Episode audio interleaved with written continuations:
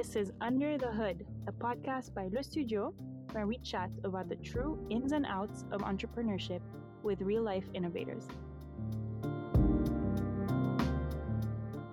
My name is Karine Sarkissian. And I'm Sophie Durey. This episode is actually the last of our second series, a series that we are making on impact we are very excited to close it out with this episode that we called Le Studio Reacts, as usual. We're trying something a little bit different today, where Karine and I are actually going to ask ourselves like some questions and bring the three conversations that we've had during that series as examples. Without further ado, let's get into it. Um, so as Sophie mentioned, we've outlined a couple questions, but really as our impact expert is Sophie Durey, we're going to go ahead and ask her the first question. I'm curious a little bit about your trajectory. How did you become an impact investor? How did you learn about impact investing? And sort of what was your first foray into the space? That's a story that I love to tell, actually. It starts with me trying to find a way to change the world or have a positive impact on the world. And my idea was, as I was going through university, to go and work in the humanitarian space. So on my last year of master's degree, I had to do an internship and I was supposed to go with the UN in Sierra Leone uh, for an internship. A few weeks before, actually, everything was cancelled because things were happening in the field that the UN weren't comfortable getting interns there, which, you know, I'm grateful for because that would have been difficult. Anyway, I had to find something else to do for my internship. And I was lucky enough that I had, you know, the right network. I ended up finding an internship with a company that was just started, a family office based in Geneva in Switzerland. And that family office was focusing on investing with impact. And I didn't know anything about it. That was kind of the beginning of what impact investing was. It was in 2010. And I had the opportunity to go and learn in the field from scratch. So I um, moved to Mexico for a few mm-hmm. months, worked with social entrepreneurs and impact investors there. And that was kind of like my first foray into impact investing. I fell in love with it and obviously I'm still doing it. So, you know, that was, that was a great experience for me. What about you? Uh, what was your first step into impact investing? How did you learn about it? Honestly, first, I love your story, Soph, because it's sort of like serendipitously how you fell into the space that ended up revealing so much about what was right for you. And I have to say, it was sort of similar for me initially. If for those of you that don't know me, my background is in art and design, and I was really focused on sculpture and design and finding specifically some love for the urban planning space. So I worked in that space for a long time. And I was always tied to this like social environmental sector, and it was really important to me. And basically, when I started the family office with my siblings, you know, I was trying to find a way to like bring the social and environmental sides and sustainability sides of my previous jobs into this one. And I did a lot of research and stumbled on impact investing as a space that was just the right fit for us. Honestly, it just, I did a lot of research. I understood that it was something that like had a different kind of impact because you as an investor, you get to move the needle.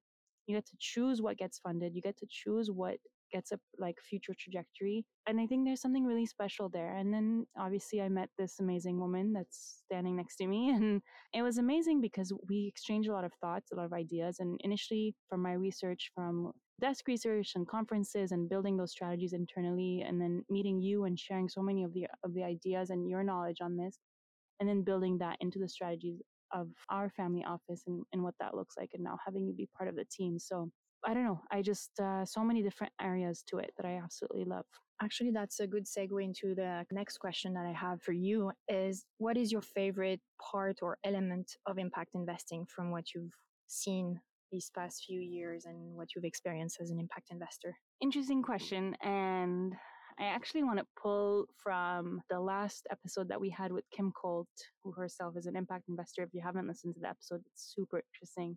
She's really amazing. And um, she talked about how impact investing is something that's so holistic. Like it doesn't exist in one area, it doesn't exist in one specialty but it comes full circle and it benefits uh, like a variety of different areas and different kinds of people. In the sense like you know you may have specific sectors to choose to focus on as an impact investor and i think that's really important and really really special and i think that's the only way you can do your work well. But at the same time if you think about it if you're specifically focusing let's say you're focusing on sustainability and sustainable investments that focus on the environment. The pieces that you can focus on on the social aspect are, as an impact investor, are looking at the equal opportunity on teams and DEI structures and different things like that that are being made deliberate as part of the companies and you, what you're looking for as an impact investor. And then understanding that whatever you're investing in goes a little bit further than that because you understand things in such a holistic way. And for example, if you, you know, support a company that's doing something in the sustainability space, you're also looking at DEI structures in the company. You're looking at equal opportunity um, structures. As an impact investor, you're being very deliberate about these different pieces. And then not only is the company directly being sustainable, but you look at the way it's impacting a larger community, like paradigm shifts and larger aspects that you can track in a way that's quantitative and qualitative. But that's what I love about impact investing. It's just so you don't think about things in silos, you think about things in a holistic way. But even though your focus may be a specificity in general, and I think that's quite special. How about you, Soph? Is there like a specific part, like a favorite element of yours of impact investing? I mean, there are a lot, and I think you touch upon the fact that you know impact investing is about this holistic approach to investing, where you look at all the different, as you said, pieces and everything else. So obviously, there are a lot of different pieces that I love and different elements that I love in impact investing. My nerdy side is telling me to say that what I love is the data piece to it, which is finding evidence and tracking metrics and making sure that you can show the world that you're actually making an impact and generating an impact. But I think the more like qualitative aspect to impact investing that I love is the people that you get to meet and the people that are involved in that space people with the right intentions and the right values. And I think that's something that's pretty unique to the space that gets us really excited.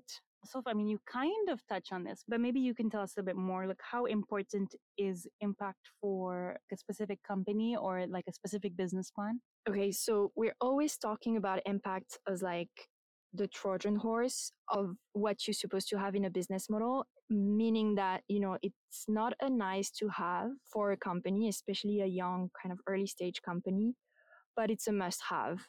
And that's how important impact is in terms of, you know, you being a company, being a business and evolving on a market. You have to think of impact now, not because it's, you know, nice on paper, you can communicate about it, but because it's going to make or break your business over time specifically because consumers are asking for it, regulations are changing, and generally speaking, the conditions that we are evolving in, we, we have to take impact into account whenever we're building something new. So I think my short answer is how important it is. It's super important. Yeah, I mean, 100%.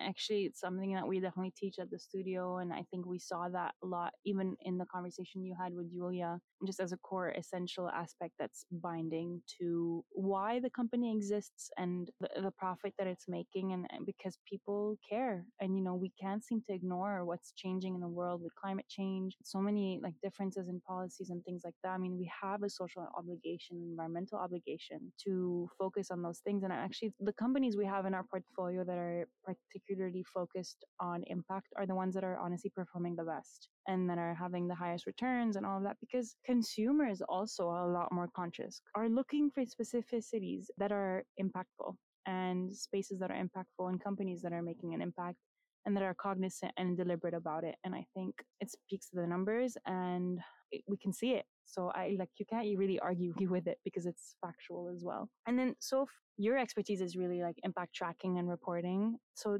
can you tell us how can a company sort of keep track of their impact and how can they really just begin to do that? Yeah, that's one question that we always have, generally speaking. And even I think some of the conversations that we've had during this series have been kind of touching upon this. Where do you start? I think we talked about intentions and visions earlier, but I think that's where you want to start. You want to make sure that the intention that you have for your company and for the product or service that you're going to have on the market is turned into a proper, tangible mission statement.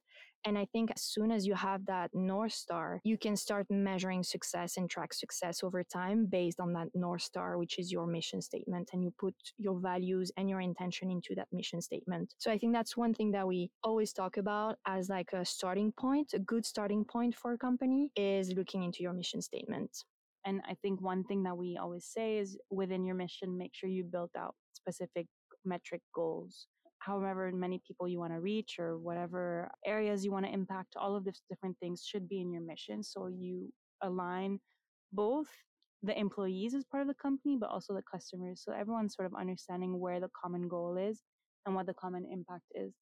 And of course, I mean, we're happy to talk more about these uh, when we do workshops and things like that. But there are a lot of internal strategies that allow you to think about all the aspects and all the universe of the company in the sense like who you're working with, not only who are you serving, not only who's in the company, but what do the vendors look like um, as you're part of your value chain and also different aspects for sure. I also want to add something to that. We've talked about with Julia again during our conversation. And I think one interesting thing that she mentioned during our conversation was from the get go, their mission statement or like their mission was extremely clear with her co founder at C-Note she's saying that after all these years that they've been around and being very successful, the mission statement hasn't changed. The way that they do things has changed, but the mission statement hasn't changed and they're always looking towards this goal as a company and as you know as a team as well which i think shows how important it is to set it up from the get-go. And i mean these examples are good examples of how easy is it to start with your impact strategy basically. Talking about the next thing we often have questions around like the possible challenges that you know measuring and tracking impact brings so, Karine, do you have any examples or do you want to talk about this a little bit? I think one of the challenges, at least that we are facing when we talk to our community, is people think impact comes later. And I know you talked about like, let's set it up early, but really set it up early because it does make a difference. And then, but specifically when you're talking about tracking and measuring, you just have to find the model that's right for you. And I think impact measuring and monitoring can be done with data that's both qualitative and quantitative. While quantitative is a lot easier to track, you know, you can look at your carbon footprint, all these different pieces. But I think there's a lot of the qualitative pieces that come into it play as well, like going out and doing interviews with different communities seeing if what you're actually providing them is impactful, understanding if they've changed specific habits or if anything, and like sort of understanding the larger changes or even the small, minute ones. Because like really being impactful, it can start as small as you'd like and then continue to grow, I think. And it's just about understanding that's a balance of the two. So that's one thing because the, you know, measuring the qualitative side is a little bit different. And then I talked about the different sectors. I think that's an important piece to be mindful of. When Harry Rappaport from Urchinomics and I were chatting in the first episode of this series, we were talking a little bit about how Urchinomic is focused on the ocean and how tracking those metrics around kelp restoration and reforestation, all those different aspects is measured very differently because the impact measuring, it's always been there, but it's a newer, it's newer strategies, it's a newer space. And sectors that are different, such as oceanography or the ocean in general, don't have all the specific metrics or even units of measurement that are set up. So I think there's still understanding that it's a space that's growing, that's evolving, and then looking at the people that are making a difference in those space and turning to them and trying to face those challenges. Like, okay, there aren't specific like strategies set into that. What can we do and how can we set that up and how can we grow that? I think that's definitely like when I think about it, the differences of the different spaces, different sectors, the limited knowledge, but as well as now it has definitely it's become a more of a buzzword as well. So like making sure that that's not being lost in there, but really leveraging that impactful, like impact investing community and like finding those resources together. I don't know. So like anything else I've missed? What do you think? No, I like everything that you mentioned. I think specifically the impact investing space in general is so interesting because of these challenges. And, you know, with challenges come opportunities and that's exactly what you just mentioned. Like you can create your own standards and you can create standards for your industry as well if they're not existing as in the case of harry and the ocean space. I think there's a lot to be done still and that's why it's so fascinating and i think it's important that every one of us in the space try to have that awareness that we're still building everything around impact investing and it's not going to be perfect but you know a company is not going to be perfect from the get-go and you still can progress and you still can make a difference as you go along and as you grow. So i think that's how i would look at it and specifically for impact tracking like start small measure what matters for you as a company go back to your mission statement again and make sure that you're measuring what you know matters for your specific vision and then take it from there step by step I think that is a good segue into the next question. What do you think makes impact investing so significant for our modern economies? I asked this to Kim Colt actually on our on the last episode. Um, and I do want to call out her answer. One of the things, you know, it's important to think about how the world is changing, both from the economy, obviously the huge impact and negative repercussions of climate change. I think it's like something we just can't ignore anymore. Kim called that out and then also talked about the importance of policy and policy change and understanding that things are slowly changing, but it's becoming an urgency that a lot of our governments are also becoming more and more aware of, while also there are a lot of selfish agendas as well. So I think that's probably one of the biggest challenges around that, but definitely makes it extremely significant to the way the world is growing and moving. Yeah, and I think if you narrow it down to the people and the consumers and the you know beneficiaries and, and users, this is where it all happens. And we mentioned it earlier in the conversation, but the new generations, which are also the new consuming generations, are not going to accept products that are going to be wrong for the environment, wrong for society. That's not something that's acceptable anymore. We've seen boycotts, we've been seen controversies. So even if there's no regulations, even if companies are not looking into it, you're losing market share because you're not taking it into account in the way that you're building your business model. So how significant it is for our modern economies, I would say if we want to continue consuming the way that we're consuming, we will have to have that conversation very early on whenever we're, you know, looking into solving or like pro- producing something new for the markets. I mean, that's to say that it has to be happening now already. okay, and then this is a tough question, but I'm going to direct it to you, Sophie.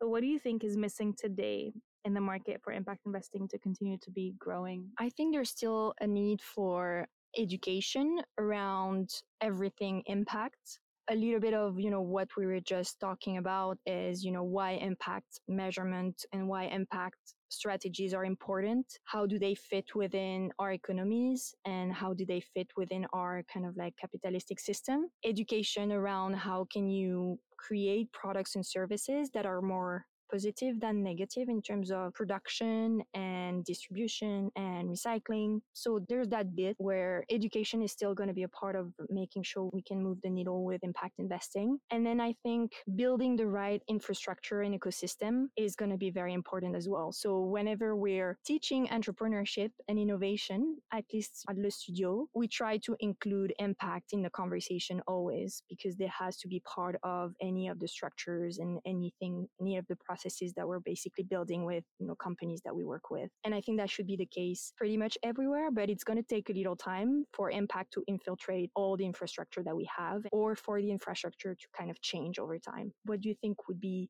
the next big step to make impact investing more mainstream? I mean i think awareness 100% as you called out but also anything that you do actually contributes to a much larger ecosystem.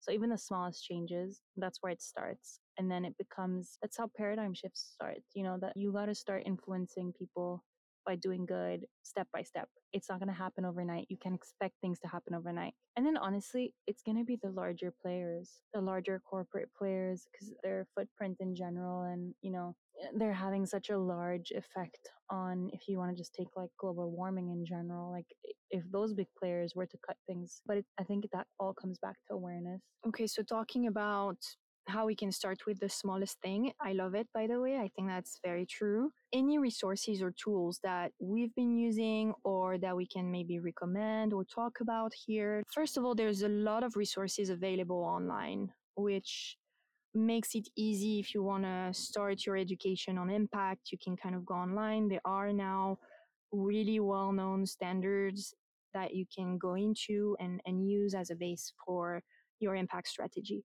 I'm thinking, you know, indicators and metrics that you can find in database. The UN is actually really good at sharing guidelines and you have also national initiatives in your own, you know, geographies and countries where you can find the right information that you need to kind of start with. Then you can always talk to experts or people that know about impact investing and impact measurement. And that's something that actually Julia from C Note mentioned during our conversation. She said that this is basically how she started learning about how they could track and measure impact was by talking to people that knew about it. So that was one way of doing it. And I think that's very smart. And then there are, you know, these standards and labels that you can look into as well that are giving you the guidelines and the structure that you need to kind of move forward with your impact strategy. I'm thinking B Corp and that type of thing. So I would start with what exists and uh, you can find that pretty much easily online and with the people that know about it. I just want to add one thing to what you said. So, not only is about finding